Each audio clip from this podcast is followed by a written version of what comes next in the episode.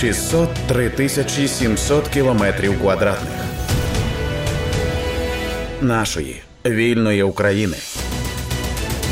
Це подкасти на громадському радіо при мікрофоні Анастасія Багаліка. Ми говоримо про актуальну ситуацію на фронті з Євгеном Диким, ветераном російсько-української війни. Хочу одразу запитати. Ми останнім часом бачимо, ну принаймні я бачила доволі якісь такі е, суперечливі е, новини з півдня, але мені здається, що вони, коли щось відбувається і не все точно зрозуміло, вони завжди суперечливі спочатку. Е, чи можна у вас запитати? Наскільки вам відомо, е, яка зараз ситуація е, на південному напрямку після взяття під контроль роботиного? Е, ну, взяття під контроль роботиного означало, що ми повністю пройшли першу лінію оборони росіян і фактично вгризлись в їхню другу лінію, е, ту саму, яку російські воєнкори розпіарили як так звану лінію Суравікіна, от і яка власне є е, основною. Тут треба уточнити, що у росіян оборона ешелонована і складається з трьох основних ліній. От перша вже повністю подолана, на другій зараз ідуть запеклі бої. А от третя лінія це певною мірою е, лінія забезпечення для перших двох. Тобто, третя лінія це переважно командні пункти, е, склади і тому подібне. Тобто, тримати третю лінію окремо ну е, складнувато. І тому, власне, доля нашого літнього наступу в цілому значною мірою вирішується от саме зараз на оцій другій лінії. Якщо нам вдасться її пробити, ну з дуже високою ймовірністю можна сказати, що всі задачі літнього наступу вдасться до кінця осені виконати, тобто, власне, вийти до Азовського моря. Але на жаль, росіяни теж це розуміють не гірше за нас. Е, Тому наразі е, на оцю другу лінію е, кидаються всі їхні резерви, які тільки є, і е, боротись вони за неї будуть дуже жорстко. Там ідуть дуже такі е, запек, запеклі ближні бої, саме от з е, відбиттям кожної окремої позиції е, в ближньому бої. Тобто, які б там не були зараз, знаєте, там дрони, всі інші технології. А в підсумку саме просто піхота мусить е, от, ну, в, піхота мусить просто фізично, що називається називається проповсти на череві або пробігти під вогнем, і таки застрибнути прямо безпосередньо в окопи росіян. І тільки так закінчується взяття кожного чергового шматочка оцієї їхньої лінії оборони. Там насправді е, пекло, але в цьому пеклі ми доволі успішно просуваємось. Е, Кожного дня фактично розширюється оцей наш е, прогриз, я б сказав, в е, другій лінії оборони росіян. От кожного дня потроху, але до нього додається. Е, Можна сказати, що ми насправді дуже вже близькі до прориву цієї другої лінії. Але ще раз, враховуючи, що росіяни е, кидають туди всі свої резерви, е, не варто очікувати, що ситуація вирішиться за найближчі дні. Там попереду щонайменше тижні дуже запеклих боїв. Ну і за великим рахунком гарантії перемоги ніхто не дає. Але е, поки що, все-таки е, картина виглядає більше на нашу користь. Е, Зокрема, за рахунок того, що е, досі зберігається, як на мене, головне досягнення нашого наступу. Те, е, що співвідношення втрат у нас е, ну доволі сильно на нашу користь, при тому, що ми наступаємо і просуваємось, а росіяни всього лише мають утримати свої позиції, але при тому в 2-3 рази їхні втрати більші за наші, і це власне головна підстава, скажімо, для певного такого обережного оптимізму. Але звичайно, це дуже важка робота, яку там ще треба виконати, і фактично там ем, фактично там зараз іде боротьба за те, чиї резерви першими закінчаться. До речі, про резерви росіян. А що зараз відомо? Наскільки вони володіють ем, можливостями кидати туди ну не тільки людей, але ще й достатню кількість техніки. Е, насправді в них вже великі проблеми. Е, Я я категорично проти завжди е, недооцінки ворога і що називається розкатування губи. Тому все, що я зараз далі розкажу, не означає, що ми вже отримали гарантію, і все ось ось ось рішуче перемагаємо. Прямо зараз там почнеться те, що було на Харківщині минулого року. Ні, це зовсім не так. Але проблеми в них вже дуже очевидні. Е, Почнемо з особового складу. Е, Першим сильним сигналом було те, що е, вони е, Псковську десантну дивізію, е, ну окремі її підрозділи, е, зняли з лівого берега е, Херсонщини. А це для них теж дуже стратегічно важлива ділянка. Вони вкрай бояться, що ми відкриємо там плацдарм, і з цього плацдарма почнемо просуватися по їхніх тилах. Але якщо вони з такого важли... з такої важливої ділянки зняли псковських десантників, а це одна з небагатьох у них дійсно професійних частин, які набрані ще не з мобіків, а з контрактників. От і перекинули їх е, перекинули їх під Роботіна, Це вже було сигнальчиком, що значить більше не було де взяти. Але остаточно стало зрозуміло, наскільки в них все складно з резервами. Е, Після того, як е, якщо пригадуєте, е, трошки більше тижня тому е, наші гурівці е, знищили кілька стратегічних бомбардувальників е, прямо на їхніх аеродромах, і притом знищили ці стратегічні бомбардувальники дешевенькими коптерами, які летять буквально кілька кілометрів. Тобто вони запускались, ну от умовно кажучи, з сусіднього лісочка. І е, росіяни, звичайно, тоді почали розбиратися, як таке могло статись, і виявилось, що е, охорону стратегічних аеродромів несуть авіатехніки. Тобто, у вільний від обслуговування літаків час авіатехнікам роздають е, автомати і ставлять на периметр. Справа в тому, що по штату у кожного з цих стратегічних аеродромів по цілому батальйону охорони, але виявилось, що всі ці батальйони вже на фронті. Тобто, якщо вони вже змушені знімати охорону стратегічних ядерних аеродромів і кидати її на фронт, ну це більш ніж показово. Е, це означає, що в них реально, ну до речі, ще одна свіжа. Це е, якщо ми так заодно, а заодно по ходу оглянемо іншу ділянку фронту. Е, найрозумніше, що вони поки зробили для стримування нашого наступу, це їхній конт, е, це їхній наступ під Куп'янськом. Це потужний відволікаючий маневр, який таки дійсно змушує нас е, кілька бригад, які створювались, не буду уточнювати там скільки яких, але кілька підрозділів, які створювались саме для наступу на півдні, їх довелось замість цього перекинути в оборону на Слобожанщину. От тому, що ну ми не можемо собі дозволити здати Куп'янськ, а вони там зібрали дійсно велике ударне групування, стримати його тільки тими силами, які там стояли з минулої осені. Ну просто арифметично було неможливо. Там наразі наступає до 100 тисяч орків. А щоб розуміти, що це, я просто нагадаю, що півтора роки тому на початку великої війни 180 е, тисяч орків планували окупувати всю територію України а тут 100 тисяч під Куп'янськом. От так, е, так, е, так, так, от, власне, це насправді я ж кажу їхні ну найбільш вдала поки ідея, тому що дійсно ослабляє наш наступ, тому що частину частину підрозділів довелося перекинути туди в оборону. Але, Але а... виявилось, що всю виявилось, що в цю гру ми граємо вдвох. От в останні дні вони навпаки почали вже звідти, от з того єдиного напрямку, де вони наступають, вони почали звідти перекидати теж підрозділи під робочі. От якраз я показ... хотіла сказати про це, що е, перекинути 100 тисяч під Куп'янськ, це означає забрати 100 тисяч з інших напрямків. От. Тобто це... І от в них вже пішла оця історія. От в російській мові є такий гарний вираз е, трішкін кафтан. Це от коли, щоб підшити правий рукав, треба відрізати від лівого, бо більше нема де взяти. От в них в реальності вже пішов трішкін кафтан е, по фронту. Тобто в них не лишилось якихось глибинних резервів десь, там чи в Росії, чи в глибині окупованих теренів, а в них в межах вже цього фронту доводиться перекидати різні Е, одні й ті самі частини по черзі затикати різні драки. Це дуже показово і це дає нам саме підставу для оптимізму. Інша річ, що в нас теж людей все ж таки ну не не нескінченна кількість. Тому я ж кажу, фактично боротьба йде за те, в кого першого закінчити резерв. По техніці. Е, По техніці ситуація наступна. Е, Їхній оборонпром на сьогоднішній день е, здатний виробляти до 20 танків на місяць, і ще десь до 50 вони здатні знімати із складів зберігання.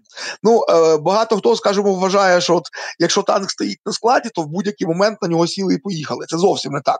Е, танки складів зберігання спершу треба привезти на завод, дуже серйозно обслужити, замінити частину деталей, і тільки тоді воно кудись їде. Так, от, е, от їхня пропускна здатність їхніх заводів це 20 нових танків плюс 50 відновлених. 70 танків на місяць. А ми зараз вийшли на темп знищення їхньої бронетехніки е, від 200 до 300 одиниць на місяць. От порівнюємо ці дві цифри і розуміємо, з якою швидкістю запас стане. Е, є вже аналіз супутникових даних е, отих складів, які мають стратегічне значення. Це ті склади, що саме за Уралом далеко, вже навіть на далекому сході. Е, І дуже показово, от на цих складах на далекому сході за, за Уралом вже е, з них вже зникло 40% машин, які там стояли. Тобто за один рік цієї війни е, росіяни не тільки вичерпали всю ту броню, яка була е, ну власне в ходу в строю на початок війни, а ще й 40% всіх своїх запасів. Це, до речі, до питання про е, один дуже важливий е, наратив, який насаджує російська пропаганда, і який, до речі, дуже добре заходить і на заході, і навіть у нас про безмежні От чомусь, ресурси. Так чомусь прийнято вважати, що у війні на виснаження, у тривалій війні Росія приречена на перемогу просто того, що вона велика, а то зовсім не так. Навпаки, е, от в їхніх бездонних ресурсах от дніще просто вже просвічує. Е, Дуже сильні сигнальчики в цьому плані, до речі, ще й дає протиповітряна оборона. Е, Для того, щоб прикрити Москву, вони нещодавно зняли С-300 з Курильських островів. От, е, Ну, вперше з 45-го року, коли е, Радянський Союз окупував цю японську територію, от вперше з 45-го року Курильські острови без повітряного прикриття. От е, Це дуже показово. Знову ж таки, є вже чудові фото з-під Москви. Е, Вони там, вони нам, е, е, от власне, вони стягують на Москву все, що у них є по ППО. І, зокрема, для боротьби з нашими дронами вони туди стягують всі свої панцирі. От І, е, зокрема, вже помічені панцирі в арктичному забарвленні. Тобто вони зняли панцирі, які прикривали крайню північ Росії, всякі там Мурманськ, оці от їхні там ядерні північні об'єкти. От е, і, е, і, і, е, і, власне, от, тобто всього ППО Росії, включаючи Арктику і Далекий Схід, от зараз е, ледь-ледь вистачає. А насправді виходить, що не вистачає на прикриття одної Москви. От це теж дуже показово. Ну і зрештою, остання вишенька на торті стосовно того, що ж в них взагалі з ресурсами, це е, вчорашня чи позавчорашня, вже позавчорашня здається, е, зустріч е, товариша Путіна із товаришем Кім Чен Іном у Владивосток. От е, великий російський диктатор, е, головнокомандувач Другої армії світу, змушений летіти через всю Росію аж у Владивосток, бо товаришу Іну ліниво їхати аж до Москви. Він же ж не літає, він їздить тільки бронепотягом. І от він на бронепотягу прибуває до Владивостока, де його зустрічає товариш Пу і виклянчує у північної Кореї е, зброю та боєприпас. Треба ну, зауважити все, та зброя, куди завіса. радянський союз її зливав е, і постачав. і От власне е, вона ну, і не знадобилася. Я я, м'яко кажучи, не фанат радянського союзу. Я щасливий, що колись брав участь у його розвалі. Але ну, це була імперія зла, страшна абсолютно. Але вибачте, вона сама забезпечувала себе зброєю і ще й роздавала всім сателітам. От уявити тоді, що генеральний секретар ЦК КПСС просить зброю генсека трудової партії Кореї, ну це це прозвучало як як дурний анекдот, насправді. Е, і, е, Ну але це дуже яскравий показник, до чого взагалі путінський режим довів Росію. Е, Вони ніби вони ніби косять те, що вони є реінкарнацією СРСР, але насправді вони є пародією на СРСР. Вони є дуже деградованим СРСР в такому, знаєте, неандертальському виконанні. От, ну і чесно кажучи, отут я абсолютно спокійний, навіть якщо товариш Ін е, дасть їм все, що має. Справа в тому, що вони зараз клянчать зброю України, е, де по столиці їздять вантажівки на дорогах. Це от показник е, технологічного рівня. От і е, Власне, е, в 20-му році, от всього три роки тому, е, була чудова демонстрація е, здатностей корейського оборонпрому. В 20-му році Північна Корея вирішила пограти мускулами, підняти градус, що називається, і влаштувала стрільбу по безлюдному острівцю, який належить Південній Кореї. Ну, Один день тривала ця провокація. Так, от було вистріляно 2400 снарядів, із них до острівця долетіло 400, а із цих 400 розірвалось біля 80. Це прекрасна от, статистика. От, от після цієї статистики я чомусь абсолютно не хвилююсь, дасть товариш Ін Путіну снаряди чи не дасть. От навпаки, я б ще швидше з задоволенням подивився, як будуть тремтіти руки в російських гармашів, коли вони ці снаряди заряджатимуть. От, бо це така вже буде русько-корейська рулетка. Нагадаю, нашим слухачам і слухачкам говоримо в ефірі з Євгеном Диким, ветераном російсько-української війни, ем, екс-командиром роти батальйону Айдар, директором національної Національного антарктичного центру. Я от про резерви ще запитаю, оскільки ми цю тему зачепили, не можу не запитати. В Росії е, ще з Е, серпня, якщо я не помиляюсь, чи навіть з липня заговорили про чергову хвилю мобілізації, яку оголосять офіційно. Хоча е, прихована мобілізація там нікуди не зникала, але офіційну хвилю, нагадаю, оголошували тільки минуло, минулої осені. І от мені хочеться запитати про наші ставлення до формування людей, які замінять тих, які на фронті вже півтора роки. Е, і як вважаєте, наскільки ми в цьому успішні? Ну отут е, в такий спосіб ми з вами з хорошої теми переходимо на е, набагато на не дуже хорошу. так делікатно, да, на набагато складнішу. Справа в тому, що дійсно в нас поки нема загалом проблеми по чисельності особового складу. От, але в нас є вже реальна проблема з станом тих людей, які воюють півтора роки. От в першу чергу саме ті люди, які добровільно вільно. От е, пригадую, пригадуєте взагалі настрої самого початку війни, Дуже коли добре. реально ну от безліч людей просто штурмували військомати, от е, щоб чим швидше отримати зброю і зупинити орків. Так от е, цих людей досі не демобілізують, а півтора роки цієї війни це дуже виматує людину.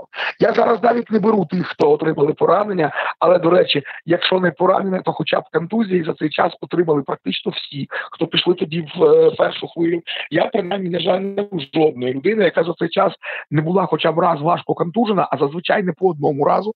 На жаль, в нас ставлення таке, що контузія це взагалі не поранення, це так себе. От е, має, має, має, майже як з кашлем, е, переходи, що називається, там чи насморк, а насправді це зовсім не так. Насправді віддалені наслідки від контузії бувають набагато важче, аніж від кульових та осколкових поранень. На жаль, от так, от, е, тобто, ці люди фактично підірвали вже здоров'я. От е, і ніхто таке враження, що ніхто абсолютно не не збирається їх заміняти. Да, до речі, тоді пішло дуже багато людей, які взагалі-то мали право не йти. Наприклад, я говорю про моїх колег-науковців, які е, викладачі університетів, е, там е, які взагалі-то за законом всі мають право на броню, бо в нас ну не, такий великий відсоток у нас в принципі людей там е, науки, там інженерних професій і так далі. Так, от безліч тоді принципово відмовились від цього свого права от і добровільно пішли воювати. Але після цього вже назад ніхто не випускає. Тобто, навіть тих, хто взагалі мали повне право не воювати, якщо ти вже піксель надягнув, все ти, ти його з себе вже не знімеш. Насправді е, підставами зараз для звільнення з е, армії є е, дуже небагато. Е, І ну за великим рахунком, це або через цвинтар, або через госпіталь. От при тому через госпіталь тільки при дуже важких пораненнях, які привели саме до незворотної інвалідності. Це, ем, чесно кажучи, ну я зараз навіть не беру той момент, що це, скажімо, навіть так, давайте навіть винесемо за дужки суто етичний момент, що одні люди вже півтора роки воюють і реально залишили вже там все своє здоров'я, а інші абсолютно, ну, а інші, хто в принципі підлягає призову, але до них ще просто черга не дійшла. От або вони вже забронювались по своїй роботі, або ну я вже мовчу просто про тих, котрі е, за хабарі відкусили це там окрема історія. Але так чи інакше, купа людей взагалі ще пороху не був. А е, а інша частина людей пів, вже півтора року воює практично без перерви. Бо максим, максимальна відпустка, ну крім по пораненню в госпіталь, це 10 днів. 10 днів, так. Да. Це, е, але але таке враження, що е, їм не просто не шукають замін, а навпаки, є така фактично е, установка по можливості не відпускати. Не відпускати там. І тут іде, і я навіть в цьому сенсі я я, я це не виправдовую, але я розумію, чому вона така. Тут справа не тільки в тому, що просто треба знайти заміну, тобто що просто не вистачає людей. І в принципі, команду, давай так почнемо з дуже такого цинічного. Командуванню дуже просто, коли в нього люди вже є. От і е, от вони вже є, все. От поки є, доти воюють. А тільки по мірі вибування їм треба знаходити замін. От це скажімо, це дуже спрощує спрощує командуванню життя. Але крім того, є ще й дуже дійсно практичний аргумент. Справа в тому, що ці люди вже вміють воювати. Кожен з цих людей, навіть з підірваним здоров'ям, він вартує ну трьох-чотирьох оцих свіжих, які тільки приїхали з полігона. От, до речі, ми буквально буквально от нещодавно ми в цьому переконались е, на якраз на Куп'янському напрямку. Туди довелось е, перекинути е, цілі свіжі бригади, які готувалися під оцей великий наступ. Це бригади із свіжо мобілізованих та добровольців, до речі. Тобто про мотивацію мови нема, мотивація не гірша. Але це люди, яких от кілька місяців тому забрали і відправили одразу на полігони до наших союзників в Європу. І їх там вчили воювати круто по натовському, готували саме для наступальних операцій, ні для чого більше. І от коли вони приїхали тримати оборону під Купенс, виявилося, що а вони ні чорта не вміють взагалі. Виявилося, що це зовсім інша війна.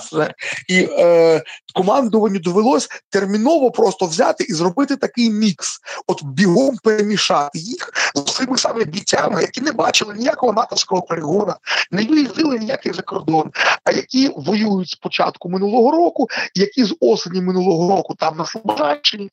От і от тільки коли їх бігом перемішали один до одного приблизно в пропорції, то оці, е, то оці власне е, бійці з досвідом швиденько приземлили оцих наших свіженьких, які приїхали нашими натівськими інструкторами, і навчили їх в першу чергу головному виживати саме в тих умовах, які є реально в цій абсолютно пекельній війні.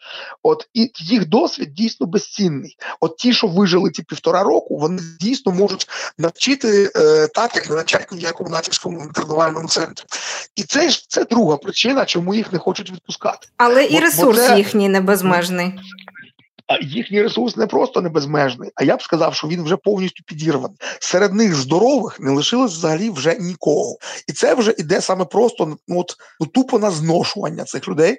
І е, якщо ми зараз бачимо, що війна ще затягується, ну багато ще багато що ще базувалось на тому, що е, ніхто все ж таки не думав, що ця війна буде такою затяжною. От все ж таки, е, ну навіть ще рік тому е, ми не чекали, що це буде аж так довго. Наразі ми бачимо бачимо, що варіанти є дуже різні, в тому числі війна ще пару-трійку років. І, е, до речі, я, я підкреслюю про пару-трійку років, а не про десятиліття. Ми сьогодні вже говорили про ресурси Росії. Якщо чесно, я взагалі оцінив би, що їхній військово-технічний саме ресурс десь ще максимум на рік такої інтенсивної війни. Але навіть рік це багато. От і якщо ми вже бачимо, що затягується, то мабуть, все ж таки варто подумати про те, щоб е, не тільки набирати повністю нові підрозділи, а щоб набрати їх з запасом. Не тільки от стільки треба для розгортання, а ще й набрати запас свіжих мобілізованих саме з розрахунком, щоб в, в наступні, хоча б півроку, повністю замінити всіх тих, хто воює з першого дня війни. Євген Дикий, ветеран російсько-української війни, екс-командир роти батальйону Айдар і директор Національного антарктичного наукового центру. Про актуальну ситуацію на фронті і власне ресурси і резерви Росії. 603 тисячі 700 кілометрів квадратних нашої вільної України.